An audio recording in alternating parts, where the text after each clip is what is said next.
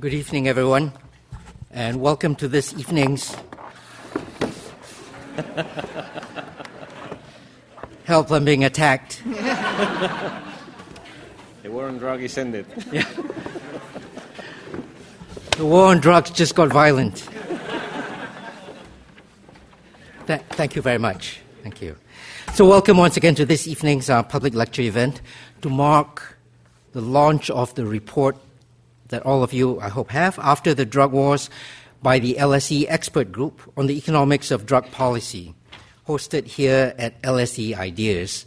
Before we begin the evening, I want to make sure to thank the Open Society Foundation and the British Council for the generous financial support on this effort. My name is Danny Quah. I'm Professor of Economics and International Development here at LSE, and I am also Director of the Southeast Asia Center, and on this occasion, fortunate enough to get to chair the LSE expert group on the economics of drug policy. This, as you will all know, is a watershed time in the evolution of ideas and narratives on the international drug war. In just a few weeks, the United Nations General Assembly special session on drugs will convene, uh, something that entire nation states, different civil society groups have all tried to have an input in, and our, our research efforts have tried to help inform that discussion. In many people's minds, there is, the narrative that's out there now is that there's an old system and there's a possible new system. The old regime in that narrative is one characterized by the war on drugs. It was characterized by a prohibition type of mindset. It was violent. It was draconian. It was costly. It was tragically damaging of global development. And even if you don't subscribe to all of that description, in many people's views, even on its own internal merits, it was counterproductive and ineffective. The UN General Special Assembly session provides an opportunity to recast our conversation. Now, in the minds of some participants, we must move forwards and move forwards in particular towards not looking at the drug market, its production, the production of drugs, the exchange, their consumption in isolation. We should emphasize public well being. That is what should take priority over efforts of interdiction. We should be focused on health and access to essential medications. We should be looking at policies that embrace harm reduction on both the demand and supply sides. And in the midst of all this, we should be undertaking rigorous experimentation with different regimes for legal regulation. The bottom line in this way of thinking should be contra- uncontroversial. It takes three prongs. The first is that health and well being of humanity, that is what matters. The second is that drug control goals cannot take priority over other dimensions of progress and development, notable among them human rights and civil rights. And third, the change that needs to occur glo- in global regulatory reform has to be driven by changes at national and local levels.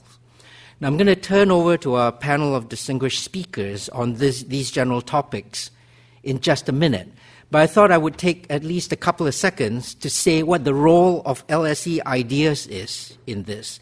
LSE Ideas is a university think tank. We have a project advisory board of extremely distinguished persons.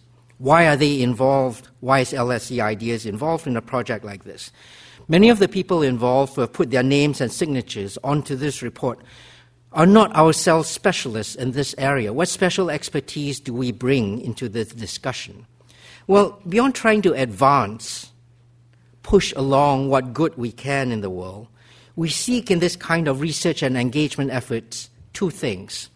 First, that we apply the highest principles in this work of research and engagement, those same principles that have been learned from the best social science and legal scholarship, included among them bringing in critical and important lessons from history. Second, that we surface in this work the most rigorously thought through, worked out, evidence based policy making. And in doing this, this group We do not seek to be moralistic, one way or the other. We're not trying to argue a left versus right kind of position. We're not saying that a statist or liberal democracy type of approach is best. We're not trying to be interventionists or free marketeers. What we want to do here is to be open to the possibility that the historical war on drugs has indeed inflicted tragic and un- unnecessary costs on global economic development. But at the same time, we welcome evidence and discussion that parts of it might have been justified or well motivated or indeed truly desired by a nation's population. We want that conversation to occur. We seek out where international externalities remain in our global regime, bad things that spill over from developed to developing worlds, or indeed vice versa. And we want to understand whether a new regime on international drug policy might be a possible global public good that benefits everyone, but that no single nation by itself would feel incentivized to put in place. In some of our internal discussion, we have emphasized shifting the narrative from simply prohibitionist, either for or against, on drug policy, to that policy regime's relation to global development goals more generally. This is because we think it is urgent to fulfill what others have called the ultimate goal of global development that people everywhere in the world should become dignified agents of their own destiny getting international drug policy right is a critical part of that, which brings us to this evening. So, this evening, we have on the stage distinguished speakers who will pronounce on our research and on different parts of the thinking here. I'm not going to constantly be getting up, intervening in the, uh, the microphone to introduce each person, so I'll just say who they all are and then invite you to look at the screen and remember we're going to have Dr. John Collins, who is Executive Director of the LSE Ideas International Drugs Policy Project, the person that I've worked with most closely in this group. Dr. Joanne Csete is Adjunct Professor of Public Health at Columbia University. After her, Dr. Catalina Perez Correa, who is Professor and Researcher in Legal Studies at CIDE in Mexico. And last but not least, Xavier Sagredo, who is the Regional Democratic Governance and Citizen Security Advisor at the UN Development Program. I invite you to join me in welcoming them to this stage.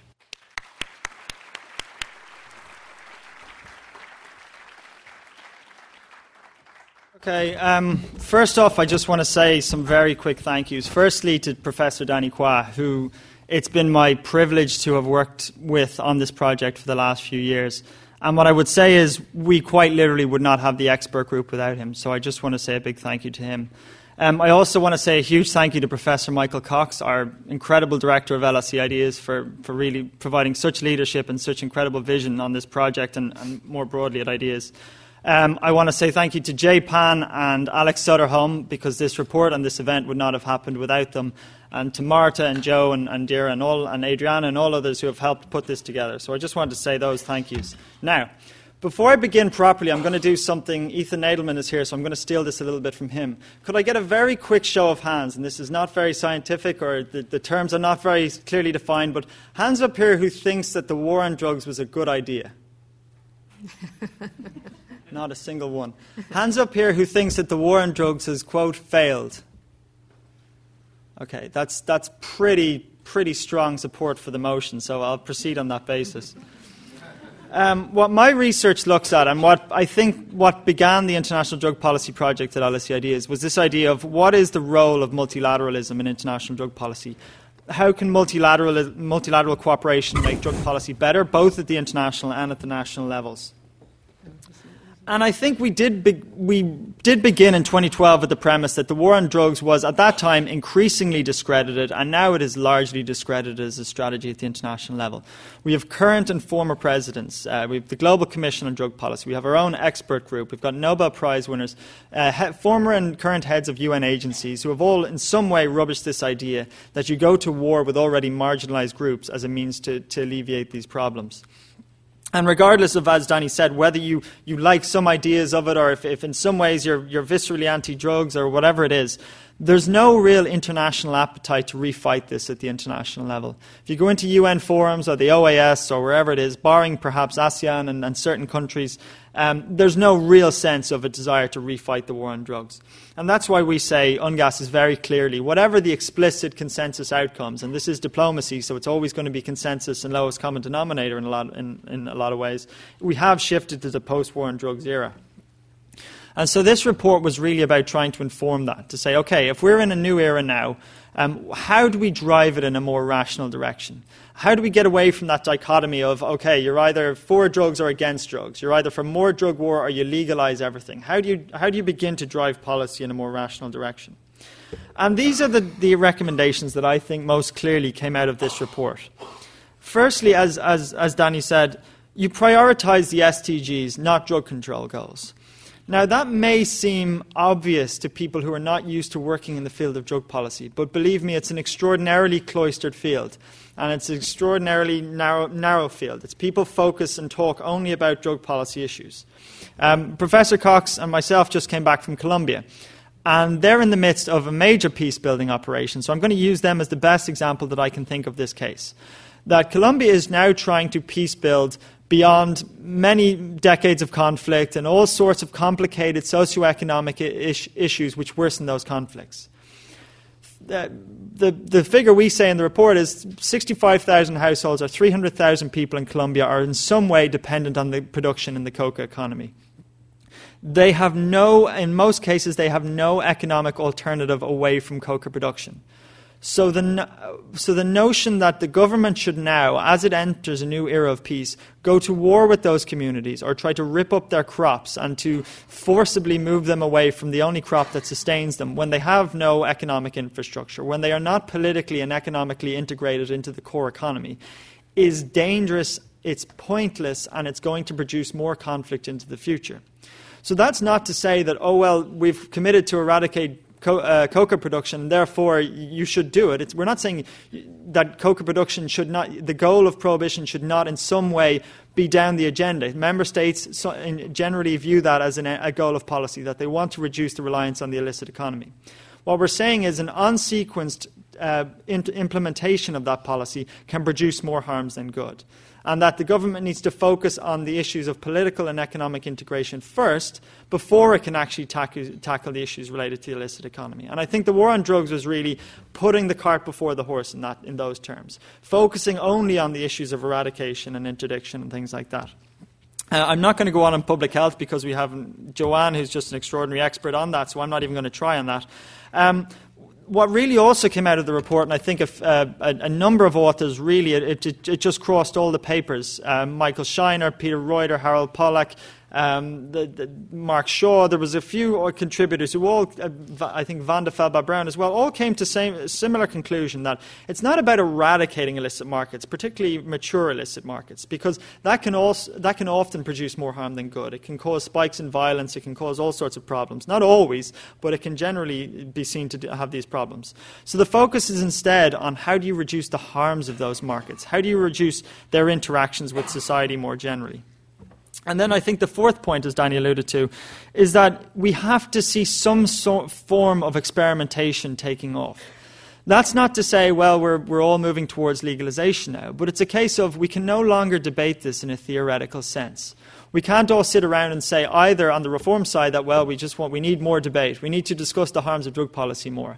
And you can't no longer sit around on the prohibition side, well, there's great risks to trying uh, legally regulated markets, so let's not push in that direction either we need to have some form of experiments run that we can actually have an empirical base to go with these discussions. And so that we, we do clearly say within the report that this is, this is going to provide a, a rigorously monitored, this will provide a social scientific base for discussions going forward, and that's why we think it's a good idea, provided it conforms to strict public health and human rights principles. Now, this is really my focus, and I think this is about adding nuance to the discussions at the international level. Because again, as I said, we're beyond the point of we need more debate. And we've currently, in many cases, got a circular logic at the international level which says we, we've got a set of treaties, they are quote unquote about prohibition, and without changing those treaties, you can't change national policies. and we're not going to change those treaties until we have evidence. So without, without changing the treaties, you can't generate evidence, and without evidence, you can't change the treaties.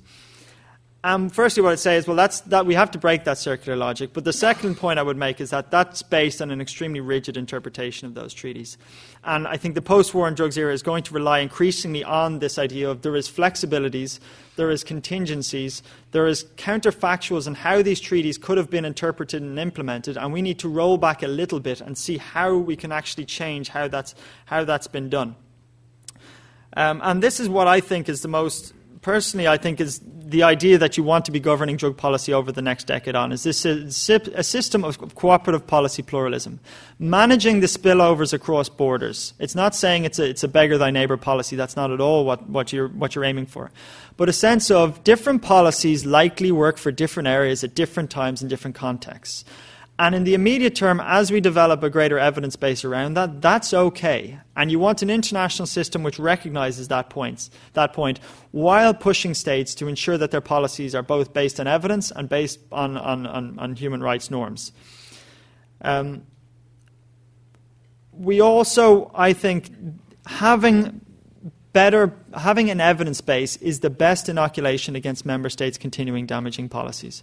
So if we actually have cases of what works and what doesn't work, whatever about international pro, uh, pronouncements and international agreements, that's the best way to, to, to actually focus policy in a better way. And I'd give the case of harm reduction. This is probably the most effective demand, demand intervention tool that we have. It arose from a bottom-up set of responses to emergencies in the 1980s and 1990s, where the HIV crisis and things like that. Uh, we'd still be debating it today if it was a top down approach and we wouldn't have changed policies greatly. But it has actually been implemented and has delivered significant, enormous returns in a, lot of, in, in, a lot of the areas. And Joanne, I think, will hit on these more than I would. Um, but what I would say is that we need to also move beyond this idea of the convention's mandate a quote prohibition regime. That, that idea came up in the international relations theories literature of the 1990s. I think it was extremely useful set of uh, extremely useful way of framing it in the 90s, and it explained the system that we, we dealt with. From the 1970s onwards, international drug policy was implemented as a prohibition regime. The question was did the treaties mandate it? And I think historiography since then has very clearly demonstrated that no, the, the conventions were written as a, as a regulatory framework they were relatively loose. Member states were not going to tie themselves into anything which would, in any, would severely hamper their national prerogatives. As a member of the International Narcotics Control Board, uh, Francisco Thoumi, in his own personal capacity, but he, he wrote for the report, member states did not even define the key delineator between licit and illicit uh, uh, drug use, which is medical and scientific use. They said the delineator between what is allowed and what is not allowed technically is medical and scientific use and they didn't bother to define it because they didn't want to, to, to, restrict it. So we've been having these debates about an imaginary, not imaginary, but a prohibition system that apparently cannot change, and yet all of a sudden is changing. And yet all of a sudden we've got this new literatures which are highlighting actually it can change a lot more than it already has as, as well. So what I would say then is just this is what we're seeing member states coming down uh, along the lines of. I think these are some of the increasing flexibilities you see at the international level. Europe, it's a quiet sense. They're, they're not comfortable highlighting uh, international agreements as, quote, flexible or that there's, there's scope for reinterpretation because it's just not something Europe does. Europe does not like to be seen to be rocking the, diplo- the boat in diplomacy. But what they would say is there is an absence of obligations to produce. well, this is what I've heard some say, the Europe, some people in Europe say. There's an absence of obligations to pursue pursue detrimental policies. And I think that's key. This sense of do you go and rip up crops when you know that it's pointless and you know that it actively harms communities? Um, there's been an assumption for some reason over the last few decades that of course you do. Of course you do whatever you can, even if you know it's harmful and even if you know it's ineffective. This is what the State Department has increasingly said. This is what one senior official in the US State Department said um, in 2014. We have to tolerate different national drug policies. And as I think Ethan said at our conference today, that's a monumental change in US rhetoric. That's, that was unthinkable four years previously. That the US would come out and say that you know, there is alternatives to a singular war on drugs. What we have in places like Uruguay and I think broader Latin America is saying we have very serious uh, human rights and population welfare concerns about implementing certain types of prohibitions. And so we believe that the UN, UN Charter is the, the guardian of human rights obligations, and that is explicitly supreme. This is one of the arguments that is used in Latin American discourses. The UN Charter is explicitly supreme to, uh, to subsidiary obligations such as drug control obligations. So if there's a conflict between implementing something that we think breaches human rights and something which may be seen to breach drug control obligations, we will go with human rights. And that's the, that's the idea that you see percolating Latin America now, is that human rights have to take supremacy, welfare goals have to take supremacy over drug, drug control goals. This, I'll leave you on this point, but this is, I actually think, a useful way of at least, as we go into this idea of policy pluralism, this is not an altogether terrible beginning of a discussion, which is how would policy look like if we move beyond the singular, we know the, pro, we know the conventions, we know exactly what they mean, we know exactly what they mandate if we're trying to get to a point of, okay, we want member states to cooperate and we want to do it in a non beggar thy neighbour way, I think this is actually a useful discussion point or beginning point of that. And this is, again, what the Ambassador William Brownfield from the US State Department outlined. It's that you defend the, the integrity of the core of the conventions. That's nothing to do with prohibitions. I don't have time to go into that, but that's around regulations. Um, and you allow flexible t- interpretations on problematic aspects, such as what to do with cannabis regulation at the local level, what to do with coca leaf, things like that.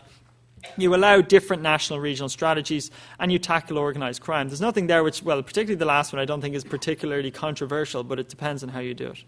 So I'm going to leave it there and hand over to our other speakers, but thank you very much.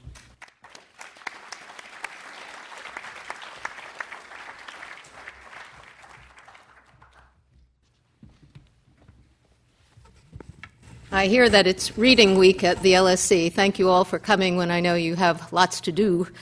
I appreciate seeing everyone out for this discussion.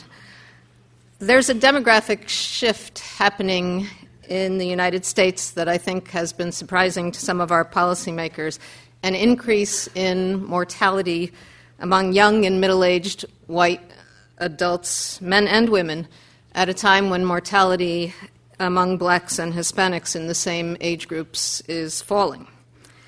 It's largely due, or so it seems, to drug overdose among people injecting opioids, including in suburban and rural areas. Deaths from opioid overdose in the U.S. are now thought by some people to be at about the rate of deaths uh, from AIDS at a time before there was medicine for HIV. So, what we see a lot of in the media uh, these days are local officials, policymakers, editorial boards, etc., saying, look, we have to pay attention to this these people are not your average junkies. Let me translate that for you. Uh, these are not the urban black women and men whom, without compunction, we've locked up at historically unprecedented rates for nonviolent drug offenses for the last three decades, denying them health and social services and devastating their families and communities. End of translation. Um, there's a whole new politics then of opioid addiction in the current environment. Somehow the thought of overpopulating our prisons with suburban moms and dads and their children and grandchildren is unappealing to our political leaders. And after a decades long battle with the U.S. Congress over an irrational ban on the use of federal funding for programs like uh, programs that furnish clean injection equipment to people who inject drugs, Somehow, with a spike in Caucasian mortality, the ban has been lifted. Or it's been lifted as far as our selectively ignorant and often craven Congress can manage, which is that funding will be allowed uh, for everything about syringe programs except the syringes. But we now are pretty used to getting, uh, taking, being glad for whatever we can get. So there's a lot to be said about this opioid overdose phenomenon that we don't have time for, but um, tr- this trope of these are not just junkies is what I'd like to focus on because it gets us to the heart of a lot of the challenges that we have in crafting drug policy that's based on evidence and good practice rather than on fervid moral judgment. As shown by Dr. Collins' remarkable historical work, there was a time when it was possible to have policy discussions about large numbers of people consuming psychoactive drugs without harming themselves or society, or at least it was possible at the policy level to see that for the economic opportunity that it is. One of the terrible achievements of the drug war, in my view, has been the crafting and the sustenance and the dissemination of this sweeping narrative about the evil of drug use And a corollary to that has been the creation of a secure platform for moral judgment as a central element of the way that drug policy is made. If most of the people who died of overdose, opioid overdose in the US in the last 20 years had lived in Switzerland, had lived in the Czech Republic, had lived in any one of a number of other European countries or Australia, they would have been much less likely to die because they would have had better access to a wider range of health and social programs that might, might have helped them at least avoid the harms of adulterated street heroin. These programs would not have insisted that the only real recovery, to use a word that's important to both UK and US drug policymaking, is taking no opioids at all, not even opioid agonist medicines like methadone that have a well documented track record of helping people get on with their lives. Yes, we see a shift in some places, in some ways, in drug policy toward more health friendly policies but there remain some areas of evidence based health policy and practice that are trumped by the specter of understanding drug use basically as a moral failing. And I just said trumped, and even with a lowercase t, I need a synonym. Uh, okay. A few days ago, when the Federal Food and Drug Administration finally put out its action plan for opioid overdose, it included all kinds of things better packaging of opioid medicines, more use of non opioid pain relievers, everything except the conclusion that anyone in public health who's worked around opioids would look for, which is that this opioid overdose epidemic screams out for better, more affordable, more accessible options for medication assisted treatment of opioid dependence, which has a fantastically better track record than the abstinence based therapies that are more available. But all drug use is evil, even the use of these medicines. Uh, even though people who are doing well in methadone or buprenorphine therapy are in every reasonable sense recovered, they are still the objects of harmful moral judgments. They are still, in some sense, junkies.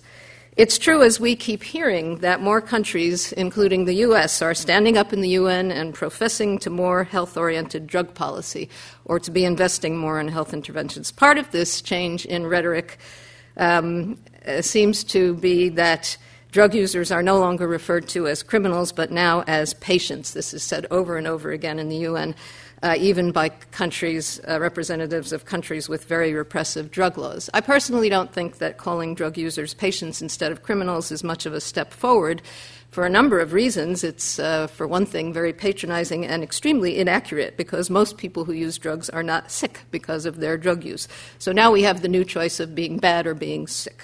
It's not helpful. Another, though, is that it seems to have empowered policymakers in a lot of places to call certain interventions health programs that are not, in fact, really health programs, particularly in the area of treatment of drug dependence, and also to some degree deciding who needs treatment.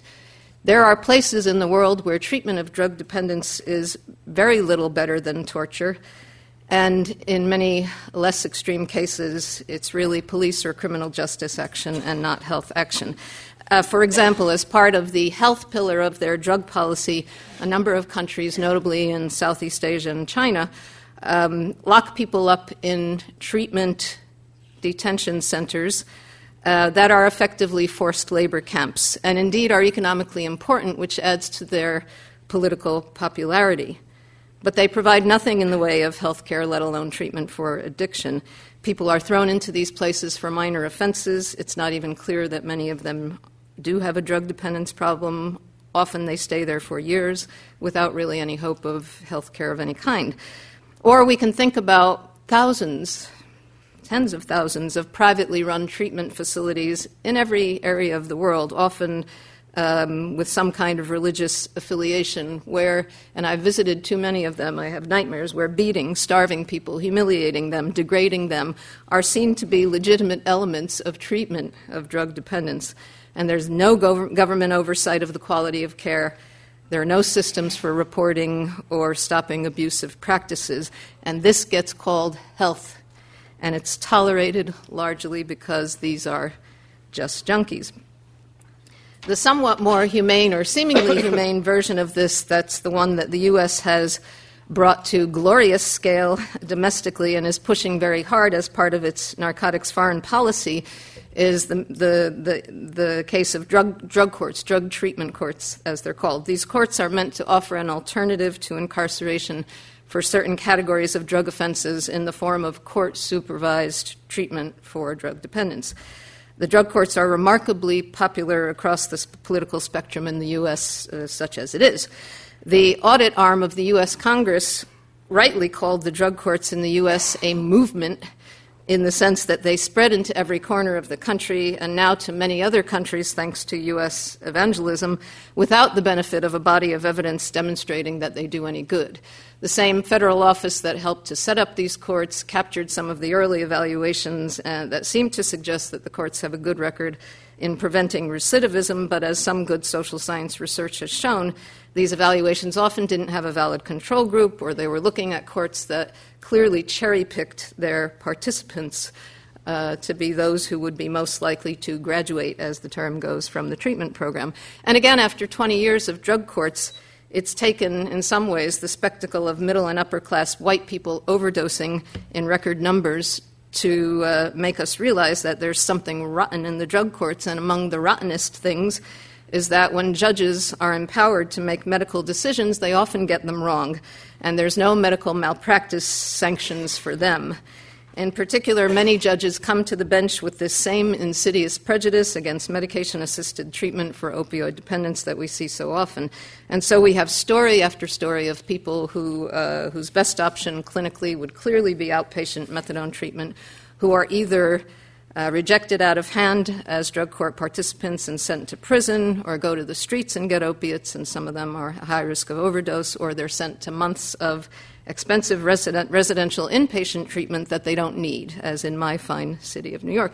This is to say nothing of the judges who, for example, think that a good solution for the people who fail to graduate from their programs, who fail their treatment, is to put them in jail. Well, that'll show them, um, even though we know that relapse is an expected part of the picture and treatment doesn't always work the first time. Julia Buxton of Central European University, who studied coca farming in the Andes, uh, has helped us to understand that there are fundamental flaws in the way that alleged alternative development or alternative livelihood programs for drug crop farmers have been conceived. And I know that Mr. Segredo will say more about this. One of the problems is that, unlike what a development program should be, the real goal of the alternative development programs is reducing the evil of drug crop cultivation, not people's well being. So they're not designed, implemented, or evaluated with people's well being in mind. They have another agenda often. And I mention this only because I think there's an analogy with, again, these ostensible public health pillars of our drug policy that we're so happy about. The real goal in many cases is not the health and well being of people. One of the real goals is likely to be getting people clean, clean, away from the evil of drugs. Clean in this scenario is much more important than safe. And so we preach to young people, even though we know that they are likely to experiment with drugs, that using any drug even once will ruin their lives, the other idiocy that I grew up hearing in, in the classroom. But we don't use the opportunity of classroom based programs to help young people know how to protect themselves from HIV, from hepatitis, from overdose. Those are the things that would be in the curriculum if we were talking about a real health oriented drug control regime. And back to opiates, irrational fears of addiction also feed the truly horrific problem of the denial of clinically needed pain medicines to billions of people in the world, uh, clearly related to overzealous drug control measures in many cases, but it's a topic for a longer talk, I'm afraid. So, yes, we're seeing some progress, and yes, there is progress, but I'll be more convinced that we're on a path toward real public health friendly drug policy when I see a few things that we don't generally see now or don't see outside a few countries. First, as, as Dr. Collins uh, referred to it, the notion that reducing the harm of drugs without fantasizing that society can be free of drugs really needs to be reflected in policy and programs in a demonstrable way. This is not just a matter of calling drug users patients rather than criminals or saying that drug use is being treated as a health problem without further scrutiny about what that means. Harm reduction is a central part of health, public health policy and practice. Restrictions on the sale of tobacco and alcohol, restrictions on what people can do when they drive a car, restrictions on toxins in food and water, we don't presume that people will stop driving, eating, smoking, drinking. The member states of the UN, in their wisdom, can't even utter the words harm reduction. We are very far from being able to use this central tool of public health policy as we need to do in drug control.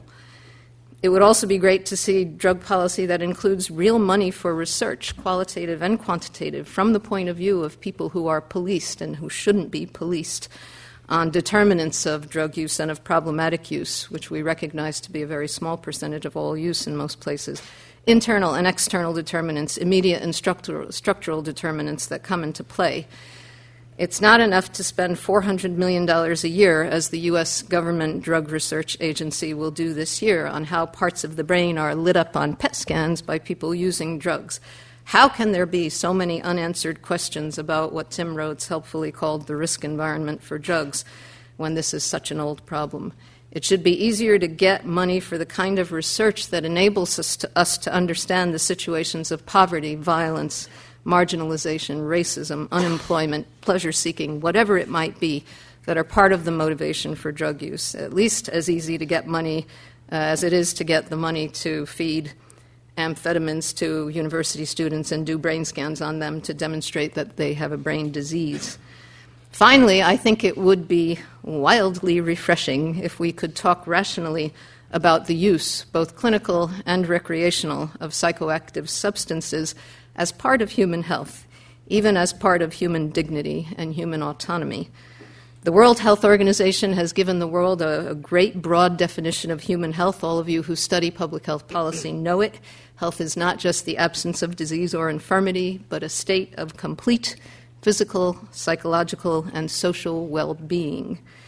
If we are autonomous people and circumstances allow, we all have ways of looking after our own psychological well being.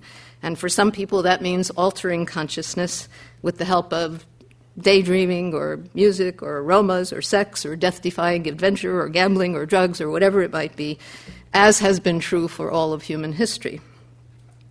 Obviously, on that list, it's not just drugs that elicit a reaction of moral judgment, but for drugs, this narrative of evil and moral failing is so well established as to be an impediment to sensible policy discussions to good policy and program practice, and to good public health research. So we may be going in the right direction in global drug policy reform, but I think we have a very long way to go. Thanks.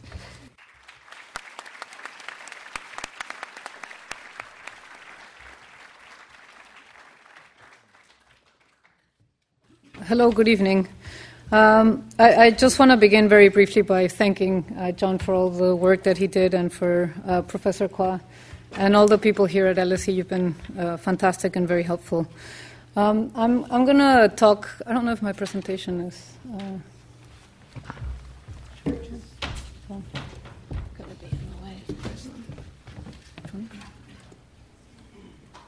Okay, thank you. Thanks. Um, so, so I'm, I'm going to talk about incarceration and the war on drugs in Latin America.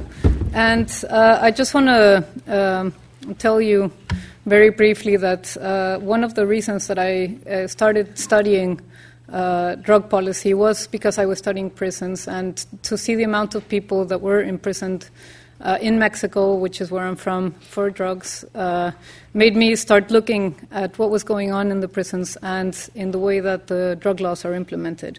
So um, I'm going to talk not only about Mexico, but of the uh, other countries. I work with a group called CEDD, which is the uh, Collective for the Study of Drugs and Law.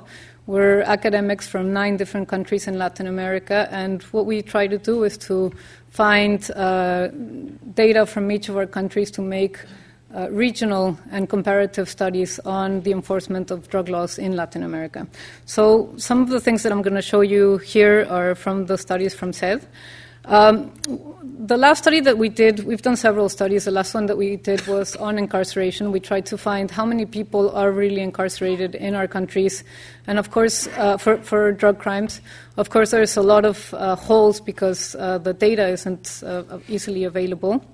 But we found that uh, one out of every five people in prison in Latin America are accused of drug crimes. In Argentina, Brazil, and Costa Rica, over 60% of women in prison are accused of drug crimes. Ecuador, 77% of women in state custody are convicted of drug, drug crimes, which, uh, uh, where in the case of men it's 35%. And in Mexico, 80% of women at the federal level and 57% of men are also uh, imprisoned for, for drug crimes. So, uh, really, what we're seeing is the use of, of criminal, uh, the, the, criminal institutions, and this is not only prison; it's also police and military, uh, public prosecutors, which in our countries are famous for, for the violations of due process laws, uh, which are being used to control uh, something that, as uh, you can read it uh, in the report, and this one, and the previous one, and in other literature that is available, has really had no effect on the amount of people who are actually using uh, these substances. And so it really has come, and I, Professor Quah was saying that, that the war on drugs has had an immense social cost. Uh, this is definitely one of the, the costs that it's had. And um, um, so, anyway, the, the, the, incarceration rate in these countries are above the world, uh, uh, the, the, incarceration rates that exist worldwide. Uh, on average, there's 144,000, uh, sorry, 144 people for every 100,000 uh, people in, except the case of Bolivia. So uh, this is, um, you can see this is the prison population for each of these countries that we studied in CEDD uh, Costa Rica, Uruguay, Brazil, Colombia, Peru, Mexico, Ecuador, Argentina, and Bolivia. And this is uh, the first column is the total prison population and the rate per 100,000 um, uh, people. And then this is the increase. Of course, the data comes from different years, so it's not per- perfectly comparable. Uh, but we can see that there's been a huge uh, increase in, in all these countries in the uh, prison population, which is, which is happening all over. It's not only Latin America. Uh, but we see that a lot of this increase, at least in, in, most of these countries, comes from the people who are imprisoned for drug, pop, uh, for drug crimes. So we can see here in the case of of Peru, for example, and Costa Rica, the, the increase in drug population is almost the same as the increase in the overall uh, prison population. But then Brazil, Colombia, Uruguay, Argentina, and Mexico, you can see that the increase in overall prison population is a lot less than the increase in, in the people who are imprisoned for for drug crimes. So, really, what we're seeing is not only is there an increase in the use of criminal law in our countries, but that this use is to uh, enforce uh, these drug laws. And really, when we talk about using uh, these, these laws and these instruments, which is basically prisons, because uh, in our countries, and it, I think this isn't just uh, Latin America, it's the same in the US, when we talk about uh, using criminal law, it's basically talking about prisons. And uh, prison conditions in Latin America, as in uh, Africa and, and, Asia, are they have very poor conditions. Uh, one of the main problems is overcrowding. Uh, in Mexico City prisons, 40 people may sometimes sleep in a cell that's made for 8 to 10 people. And so the problem is so bad that people can't actually fit lying one uh, next to another on the floor and on the bunks. So the, the, the first one is a, is a photograph of a cell in one of Mexico City's prison. And the other one is a graph uh, that, that a reporter made for one of the uh, national newspapers showing like all the ways that prisoners have come up to be, actually, be able to sleep in the cells without being on top of one, another. So you can see uh, the one hanging from the ceiling is a bat. Then you have the mummy who ties uh, himself to the uh, bars so that they don't fall on top of somebody else. Uh, the gargola, which is you know sleeping on top of the toilet, or then the uh, onion, which is sleeping against another person. Uh, so we're really, when we're talking about using this instrument, this is something that we really need to keep. Uh, in mind. The first picture is a prison in Buenos Aires. The second one is a prison cell in El Salvador. We have the same problems all across the continent. And uh, really, we need to think about prisons as a health risk in themselves. Um, there's a lack of medical services. There's no potable water in most of these prisons. There's no drinkable water. There's a difference between being able to drink the water and uh, showering.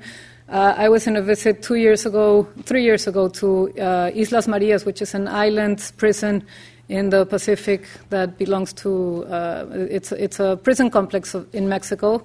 Uh, prisoners there got two buckets of water a day, and the two buckets are their rationale for uh, washing their clothes, washing their, their you know, uh, flushing the toilet, showering, cleaning their hands, doing whatever they need. Every person got two buckets of water. So, really, not only is there no drinkable water, but there's no potable water in some of these prisons. Uh, there's no work, uh, working toilets. There's not enough beds. And then there's also the problem of overpopulation, uh, comes paired with the problem of sex without protection. Uh, there's a lot of sexual assaults and also injectable drugs, um, which, which poses uh, uh some of the problems that uh, Joanna was already talking about. Um, there's the, a higher prevalence of HIV, AIDS, TB, scabies, lice, and these are only some of the problems.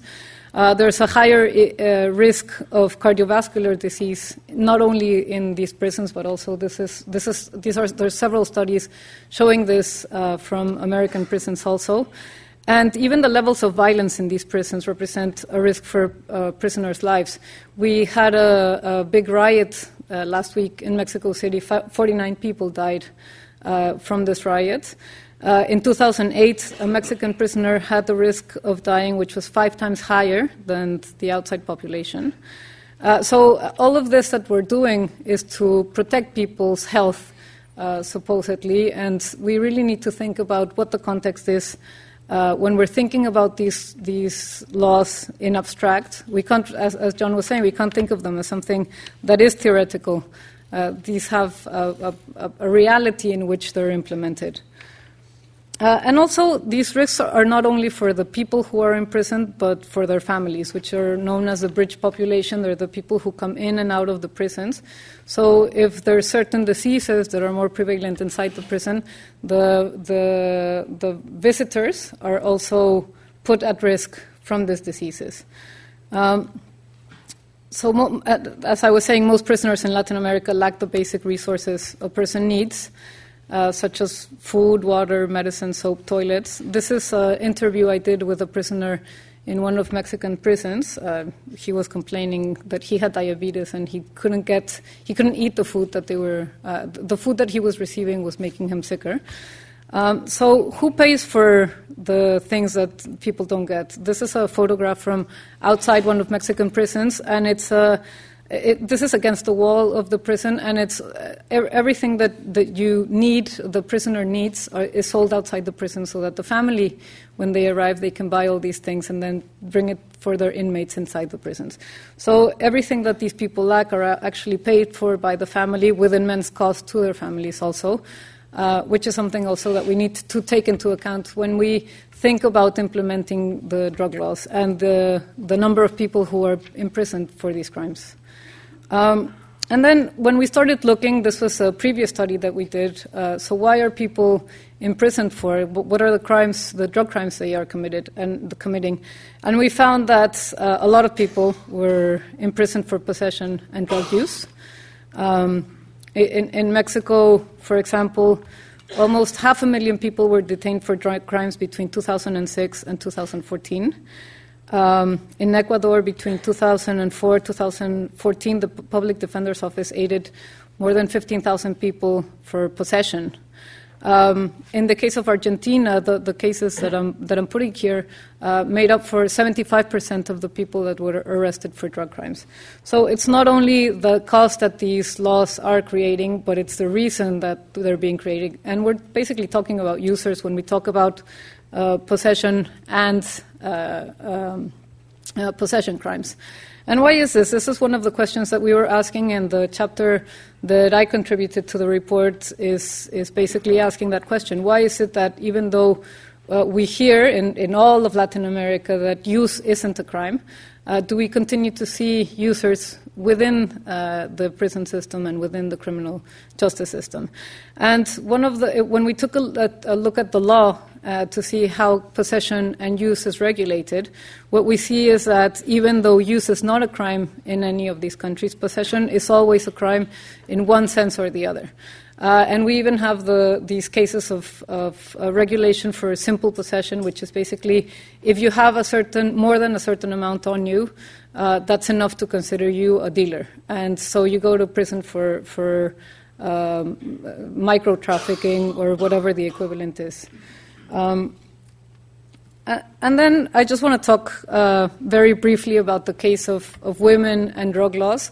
Uh, if you're interested in this subject, there was a, a new uh, report that just came out a few weeks ago about the, the, issue of women and drug laws, and there's a very good chapter in the report by Kasha, uh, who couldn't make it, but, but uh, it's, it's a very good report on the, the problem of, of women and drug laws.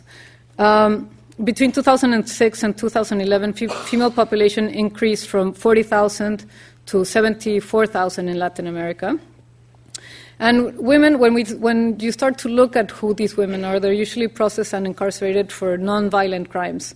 Uh, in the case of Mexico, from the prison surveys, we know that none of them were carrying weapons. They were only accused of the crime from the, the, the, the drug crime. And they're usually the first time offenders.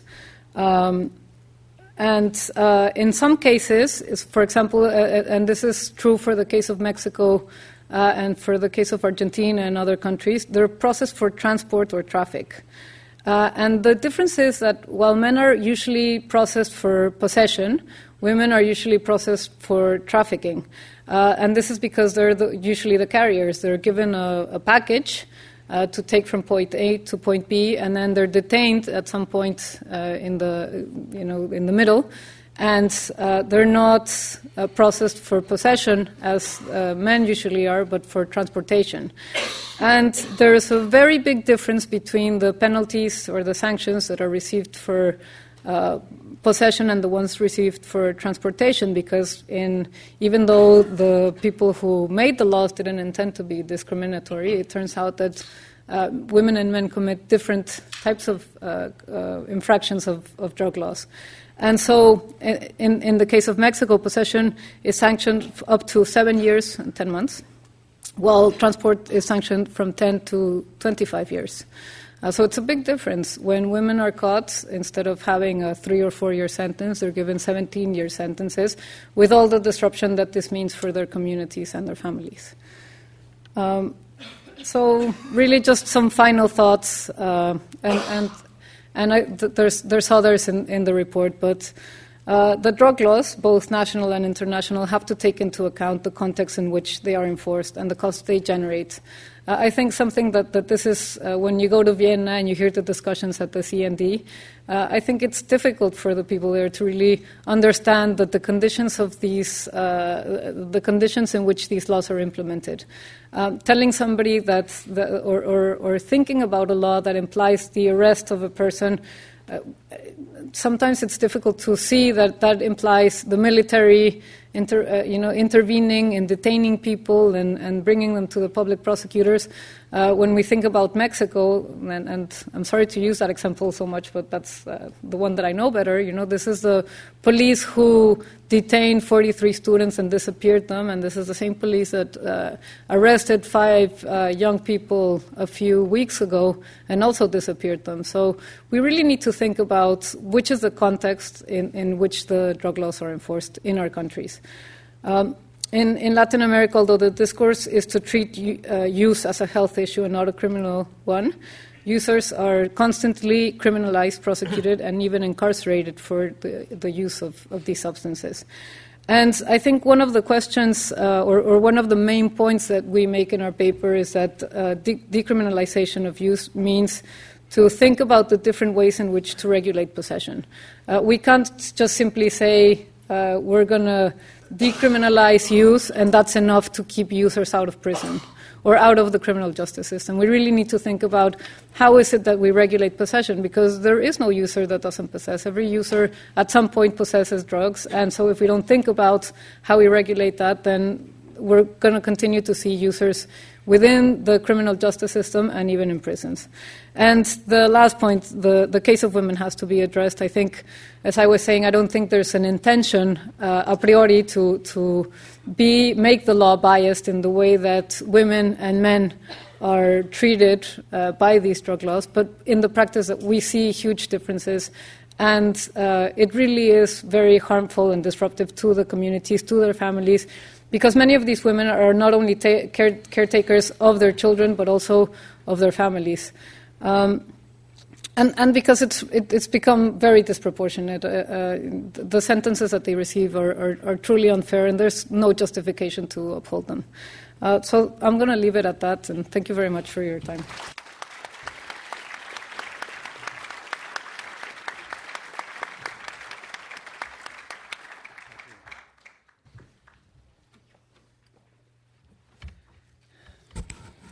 Good evening to everyone. Uh, wow, it's amazing to see this crowd in, on a Monday afternoon in London especially when, when I know this is an issue in, in, many countries which are really affected by you know, some of the negative consequences of these policies. But seeing this turn, turn over here is, I think, is, is, uh, is encouraging, as it is to see an academic institution involved in these discussions. Uh, one of the big problems we've had along the way uh, in, in getting to this point with, with the war on drugs is actually uh, the ignorance uh, and the, the, actually looking to other uh, direction of many of the social uh, stakeholders and actors that needed to be there in, in putting solutions to the problem. So, with this, I would like to to start a small reflection on the relationship between drug policy and human development. Uh, for the first time, and it's also a historic occasion, uh, the UN Development Programme has put up together a position on drug policy and, and these issues, uh, which also had uh, historically avoided uh, not to step into the into the mandate of, of another UN uh, agency that actually deals with drugs and crime. But uh, as you are going to see, uh, the impact of uh, drug policies on development uh, cannot be avoided. And I, I, also think it's encouraging to see this movement uh, in, in our House to actually look at this issue in a more comprehensive way. Uh, this is, this is our position paper for, for, for the UNGASS discussion. For us, this is a, a wonderful excuse to put human development on, on, on top of the discussion. We have a, uh, recent uh, development agenda approved in last September in New York uh, to actually mark what should be the, the development uh, pathway for, for the world in the next 15 years. And in this paper, we actually try to, to generate an overview of how current drug policies negatively intersect with human development objectives and outcomes, articulate the importance of human development in international norm setting and domestic program delivery, and to actually review key opportunities for our UN development program to address the development dimensions of drug control policies. Uh, this relationship between drug control and development is, uh, by the nature of, of both issues, uh, quite complex and, and, very multidimensional. In, on the one hand, uh, the elements that shape and influence human development in our communities strongly determine how the drug phenomenon occurs in each specific context. On the other, Many aspects of the drug phenomenon, but mainly those policies traditionally developed to confront it, have had a strong effect on human development. We see this very clearly when we look at rural communities or urban neighborhoods where organized crime operates or traffics with open impunity. We see it in the distress of many people with addiction problems, with limited or no access to effective and affordable treatment, or when we look at the horrible situation, as Catalina uh, presented, of prisons where it's impossible to generate basic rehabilitation programs for those locked inside, including a significant number of drug users. Yet, drug control agencies and development institutions and communities have tended to operate in isolation from each other, and policies emanating from the international drug control regime focus on, uni- on a unique paradigm of drug control uh, characterized by criminal law, enforcement, and abstinence have rarely taken development issues into account, with the exception of limited alternative development programs. These programs are mostly connected to eradication efforts and designed to provide legal economic opportunities to drug crop cultivators in rural areas where illicit crops are grown. Mostly, most limited alternative development efforts have not been effective nor sustainable, mainly due to the fact that the root causes that sustain the cultivation of illicit crops or drug trafficking have not received sufficient attention and political will to solve them, while displacing to other populations and territories the dynamics of the war on drugs. Nor have the development programs recognized drug related issues or the impact of drug policies, as well as other illicit economies, as elements to be accounted for even in territories or countries in which they represent major factors affecting social, cultural, political, and economic dynamics, yielding, irresponsibly yielding to law enforcement agencies in order to take care of the problem. The enormous scale of the illicit economy of drugs, uh, which represent up to five times more than the global aid budget, leaves no aspect of development untouched and cannot be ignored, especially if we consider the fact that in many cases the borders between the licit and the illicit are quite blurred. Illicit economies generate job development and economic growth, food security or access to land and markets, determine financial sector trends, and influence public goods and service, and service delivery, including security and political decision making. Furthermore, some specific development policies or their absence can increase vulnerability to problems related to illicit drug production, trafficking, and problem drug use. Illicit markets and economies become a survival option for many of those individuals and communities left aside by exclusive development policies and without many formal and legal options to obtain security and to be economically and socially included. In this context, involvement in the drug trade cannot be simplified to a need or greed equation. The influence of drug economies and uh, actors on development, livelihoods, and governance has to be fully understood in order to provide realistic responses to drug problems.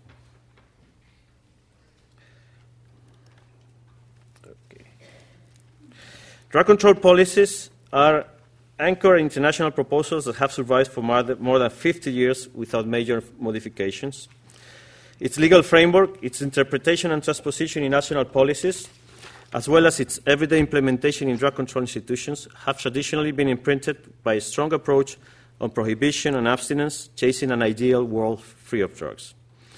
Therefore, social or institutional perceptions promoting care and social inclusion of those who have a problem using drugs or those linked to the production of traffic are not yet dominant in most parts of the world. The matter is still purely conceived as a personal choice and not as a problem rooted in profound social, economic, and health related disparities that need to be addressed from a sense of our common responsibility. As a result, drug policies have been marked by fear crime, moral deviation, violence, and disease, and have resulted in the exclusion of those individuals and communities linked to drugs, without consideration about the costs of such policies for our societies and our development.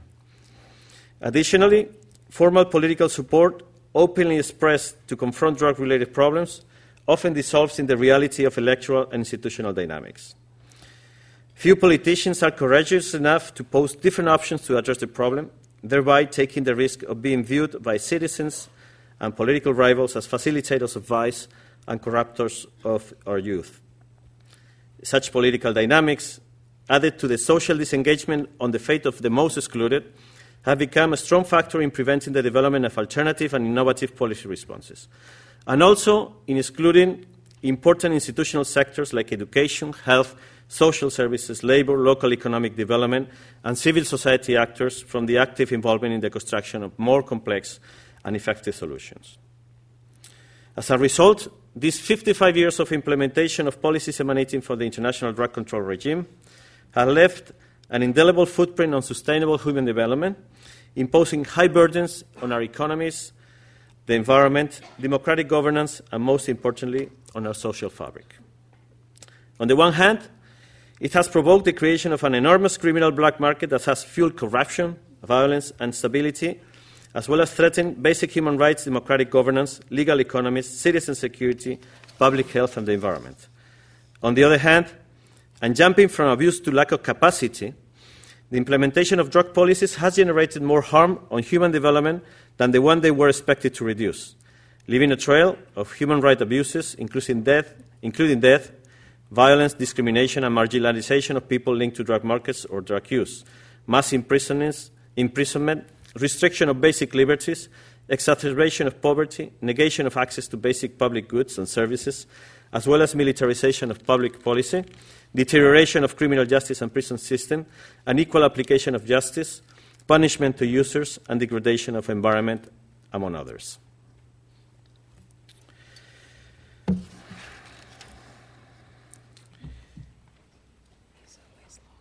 These negative impacts have not been distributed evenly among or within countries, consolidating two major imbalances regarding the bearing of the cost of drug policies.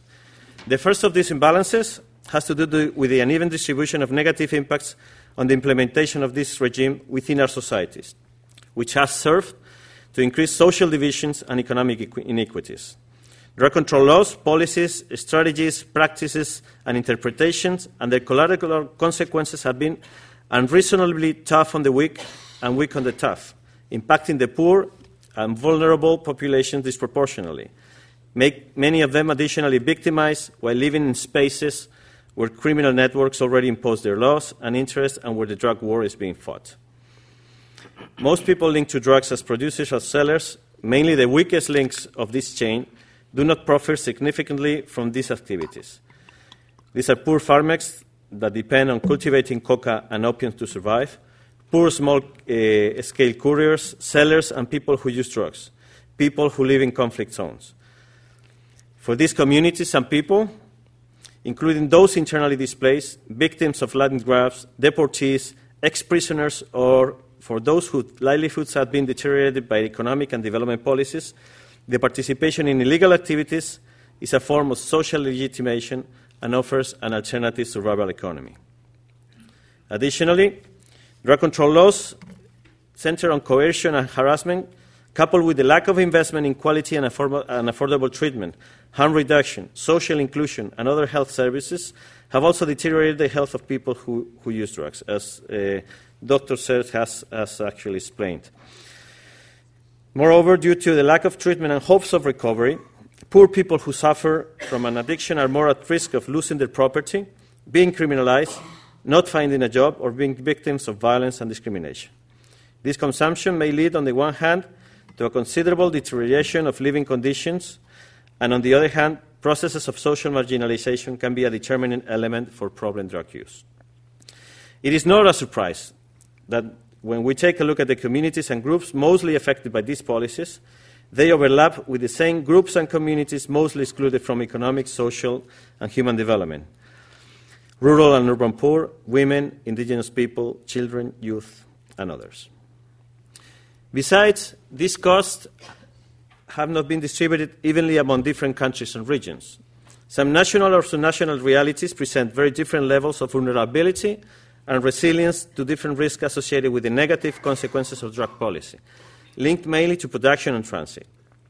Social, economic, political, and governance factors and conflict might contribute to the development and stagnation of drug related problems, organized crime, violence, and social exclusion. On the one hand,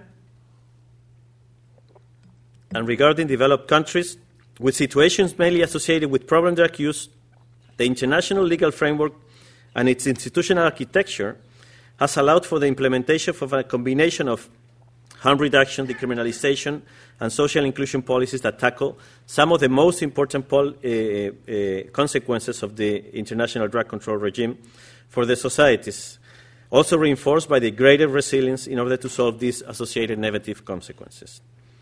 On the other hand, the cost of development have been disproportionately greater for countries most vulnerable to the risk associated both with drug production and transit and with the effects of the implementation of prohibitionist policies. As an example, only in Mexico, the estimated number of drug war related deaths per year during the 2006 2012 period almost doubles the number of drug related deaths in all 28 countries of the EU, without counting the disappeared. Less developed and middle income countries have to tackle with these unintended consequences within a straitjacket of prohibitionist policies in the framework of the international drug control regime and those imposed by the logic of the war on drugs, based on the strategy of attacking drug production at the source and before reaching the main markets. No room has been left to propose harm reduction recipes to be applied for production or transit policies in order to mitigate the most extreme consequences of the implementation of drug policy.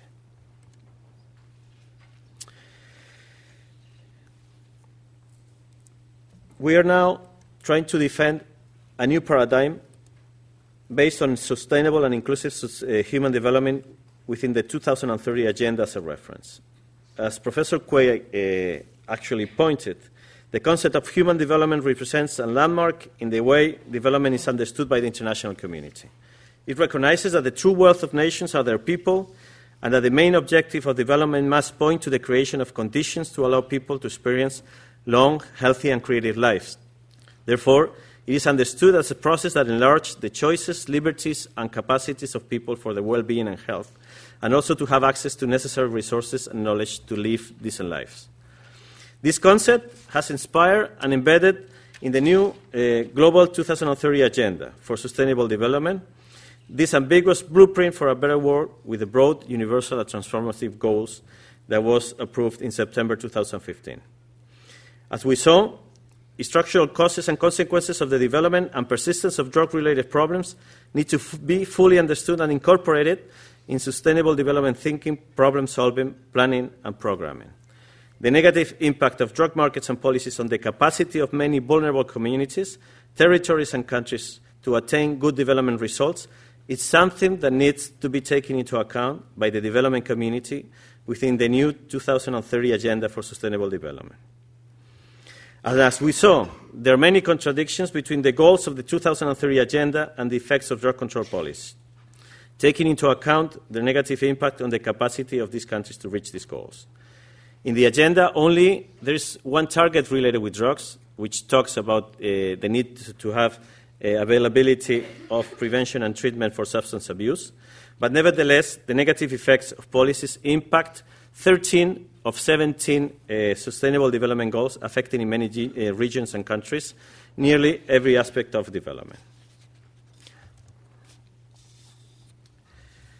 In order to resolve these policy incoherences, the 2030 agenda, already accepted by all EU member states, needs to become a fundamental reference for the development of and implementation of a new breed of drug policy, especially in a moment where there are profound divides over the need and scope of an international drug control regime. The consequences of adopting such an approach must immediately change the way many drug control strategies are being oriented and implemented in practice. Its focus and priority needs to be on the main development challenges, which should be promoted with priority over drug policy objectives reduction of poverty, social inclusion, human rights, and public health. Uh, I guess I don't have much time, John. Uh, the only thing I, I want to say is that uh, these are the basic elements of, of that approach do not harm. We want to abandon what it doesn't work. We have to fill the gaps of what we're not doing and generate new effective solutions within this framework, taking into account policy coherence uh, at national level and also at UN level. And this is, uh, I would say, the phrase that uh, actually uh, resumes this approach. At the end, drug policy cannot represent a factor that negatively affects communities or countries' sustainable development. On the contrary, it should become an element to facilitate and promote sustainable and inclusive development, putting people first and leaving no one behind. I will leave you with this phrase, wise phrase from the walls of the old Montevideo city, talking about uh, this issue, saying that without bread, without work, without everyone, there's no peace, there's no dreams, and there's no history. Thank you very much.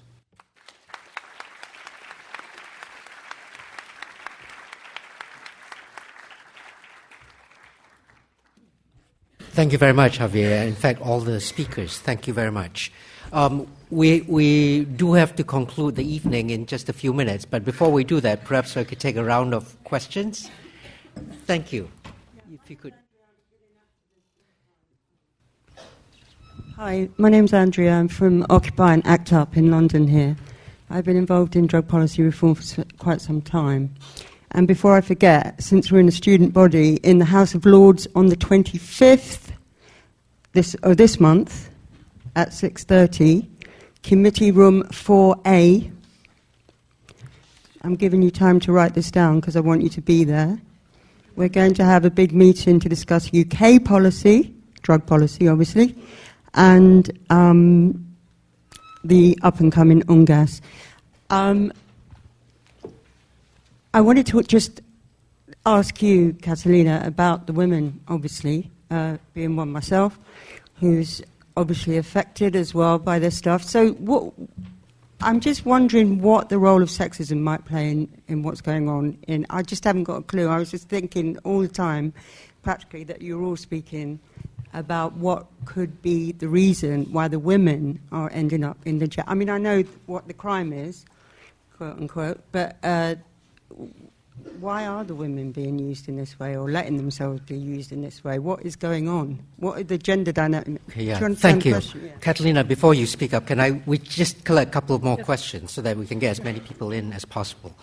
Um, okay, over here. Hello, um, my name is Carlotta. I used to study at LSE last year, and I would like to say something about Brazil, uh, which is somehow is quite similar to uh, Mexico, and of course is part of Latin America. And um, I worked there and went back there to do my dissertation. Um, what I was thinking is that during the pacification process in, in Rio de Janeiro, which is in a way such a pioneering project, despite all the drawbacks. Um, something has been done in terms of development, in terms of bringing in services and improve education and health. But at the same time, the whole discourse about drug policy has been put aside. So um, mm. it seems that it has nothing to do with the pacification and with violence. So in a way, drug dealers have been killed, have been displaced, in other have moved in other areas of the city. But the old discourse about what to do uh, on drugs um, has not been addressed. So um, I wonder how sustainable can be the pacification process without addressing the, the drug policy. Thank you very much. And then the gentleman in the back, that'll be our third question in this round. I'll try and come back, but we have time. Hi. Uh, since Mexico is one of the um, uh, countries that you mentioned the most and the one that has um, um, uh, one of the strongest um, drug policies or drug negative effects, uh, could the people in the audience, could someone comment more about if they believe that Mexico is the country that has had, uh, within the last 10 years, within the last decade, uh, the most devastating effects of the war against drugs. Thank okay. you. Thank you. Uh, first, can I begin with you, Catalina, on, on, any, on either Mexico, Brazil, or sexism? Yes. Um, so I'll, I'll, I'll just uh, about the women. I mean, it's. I think it's it's very important that this report is on. Uh, one of the conclusions has to do with the sustainable development because I think the fact that many of these women are poor, they're single mothers, they don't have any opportunities, uh, they have very low education, they're sometimes single mothers with, with several kids. And uh, this is an easy opportunity for them to make money with absolutely no, or, or, many times there's no other alternative. So, so it's, it sounds easy for them. And it's also that they're, they're easily dispensable for organized criminals. And so they're, they're easily given up in order to get other drugs passed and say, you know, okay, well, there's that woman, you can catch her. And that allows other drugs to get uh, passed. And so I, I, think part of the problem has to do also that they're easily dispensable and easily repra- replaceable uh, within the, the criminal organized crime uh, chain. And the other, just, just one other thing. Um, when, when we looked at women in prison for drugs, uh, 22% of them had their partners in prison. Hmm whereas only 7% of men had their partner in prison. And one of the things, and we, we haven't gotten the, the data yet to, to see what's going on, but one of the hypotheses is that they're bringing in drugs into prison to help their partners or their sons. Uh, sometimes, maybe, you know, if, if their son was um, threatened, because we have a lot of cases where the people are threatened and they say to them, well, if you don't give me a certain amount of money, we're going to break your legs or rape you or whatever. And the mothers just do whatever they need to do to get, you know, some money into the, for their husbands or their sons. Uh, and when I talked to these women, they said, "I, I don't care. I, I, I, would have do, I would have done anything to, you know, if, if, if, the life of my son is threatened." So, that's just a hypothesis, but that's another explanation. Um, and, and, the last thing is, I really don't think that in terms of the, the sanctions that are set in the law, I don't think they were intentional, but I think the reality is that there's a disproportion in the way that women and men are sanctioned. Um, so, and, and uh, that's a very complicated question over there about the Mexico. I don't know if we, we can talk about that a, a bit later, but I think there's definitely a breaking point with a with the call uh, from Cal- President Calderon, former President Calderon, Calderon, when he declared the war on drugs. And if you look at all the data on, on disappearances, homicides, killed reporters, everything, there's a turning point with the declaration of the uh, war on drugs. And I, I, don't know, maybe somebody else Thank you. Uh, John, Joanne, would you like to? Hi, Andrea. And uh, on that question, even in the places where women don't tend to be uh, prosecuted as traffickers, which is the, the case in some countries. There, there's, I think you'll find it in the chapter in the book. There, there are a number of places where, because women are lower, generally speaking, in the sort of hierarchy of the drug market, they don't have the kind of information that can be used in plea bargaining in the same way that men. They're not as well informed about the upper ranks of the hierarchy. That's been documented in a few places, including in the U.S. So it's a terrible situation. John. Um, I won't claim to be an expert on Mexico, but I think the, Mexi- the, Mexican case is instructive of a few things that we see at the international level. And mainly it is this idea of the balloon effect, is that um, firstly, you shifted the commodity chain out of the Caribbean through intensive enforcement of the Caribbean and drove it on land. Now, arguably, when drugs go over land, they create more problems because there's more violence involved, there's more officials to be corrupted, things like that. And so, what we're seeing in Mexico is a byproduct of the of this basically just shifting commodity routes. And now there's evidence that it's shifting further down in Central America, and with it, the violence that goes with it. As Daniel Mejia and Pascual Restrepo showed in our last report as well, is it's actually shifting the cartel activity out of Colombia and it's moved up into Mexico.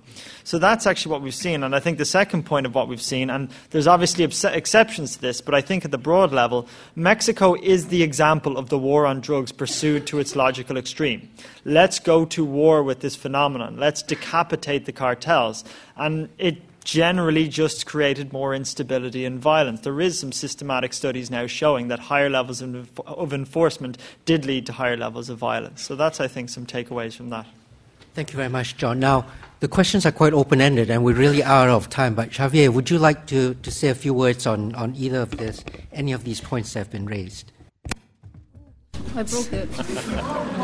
yes. Sorry. you can speak on that now. oh no. Am I going to have to yeah, pay for this? No, no, no. No, no, John Collins will pay for that. Well, in the, in the case of Mexico, as, as well as in many other countries in Latin America and in many other countries in the world, this is an issue. I'm not talking about production, I'm talking about transit, I'm talking about problem use. This is an agenda of social exclusion. And uh, it's, not, it's not a coincidence that Latin America is the most violent and the most unequal region of the world, and is also the most impacted by this, by this war on drugs. So uh, it's like the perfect storm in terms of vulnerabilities and, and risks related with, with not only uh, uh, exclusion issues, but also vulnerability of, of uh, public uh, systems and, and govern, governance issues, which, which are at the I think, at, the key, uh, a key element for, for the lack of uh, strong solutions to the problem. I always say that the responses that, that many countries uh, and the international community have given to this problem is, is a little bit like uh, what the uh, prevention specialists tell us about the, the, the brain and, and, the development of the brain. Uh, in children and adolescents, there is a preeminence of the amygdala which actually uh, generates violent and fear reactions in the, in the brain. Then, after, after the frontal cortex of the, of the brain is developed, there is more uh, considerations taken, more maturity in the, in the decisions, more uh, conscience of the risks.